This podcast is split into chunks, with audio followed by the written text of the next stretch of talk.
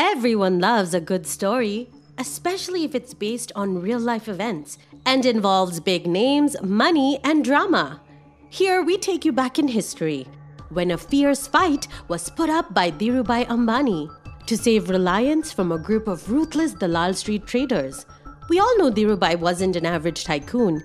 He created a massive business empire through sheer grit and a lot of brains.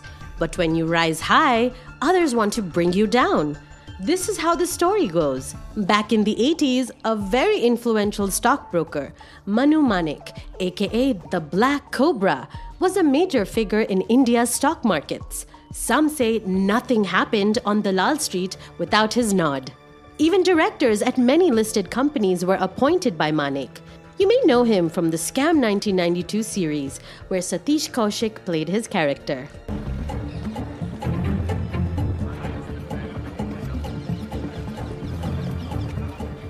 Black Cobra.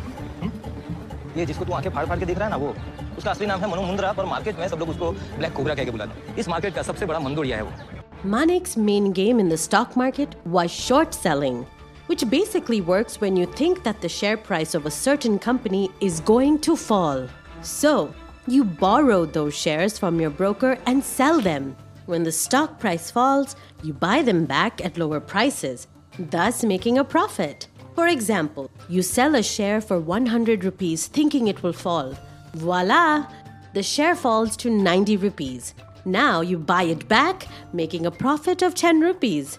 But, you will make a loss if the price rises instead of falling. Getting back to the story, Black Cobra ran a cartel whose alleged members included Radhakishen Damani of D-Mart and India's Warren Buffett, Rakesh Jhunjhunwala. They would target companies whose share prices jumped phenomenally.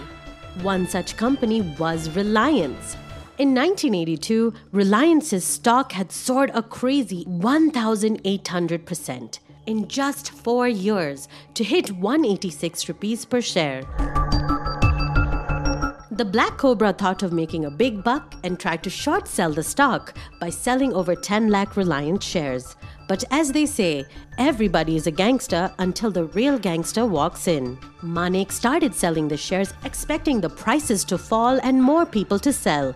But a group of mystery investors came up and started buying Reliance shares. They bought as much as 10 crore rupees worth of shares, which kept the price high. Now, since the mystery investors gobbled up most of the shares, the cartel had few shares to buy and return the borrowed shares to the brokers. In the present day, we get the shares we buy within a day or two, thanks to technology. But at the time, deals were settled at the Bombay Stock Exchange every second Friday, when investors would get physical share certificates delivered to them. If share certificates weren't delivered to buyers on time, traders paid a penalty called Unda badla, which was 25 rupees per share. And as you can guess, fast forward to the settlement day, the Black Cobra's cartel failed to deliver the shares. Meanwhile, the mystery group that bought Reliance shares, reportedly called Friends of Reliance, demanded the delivery of share certificates they purchased and ordered the cartel to pay Unda badla if they couldn't.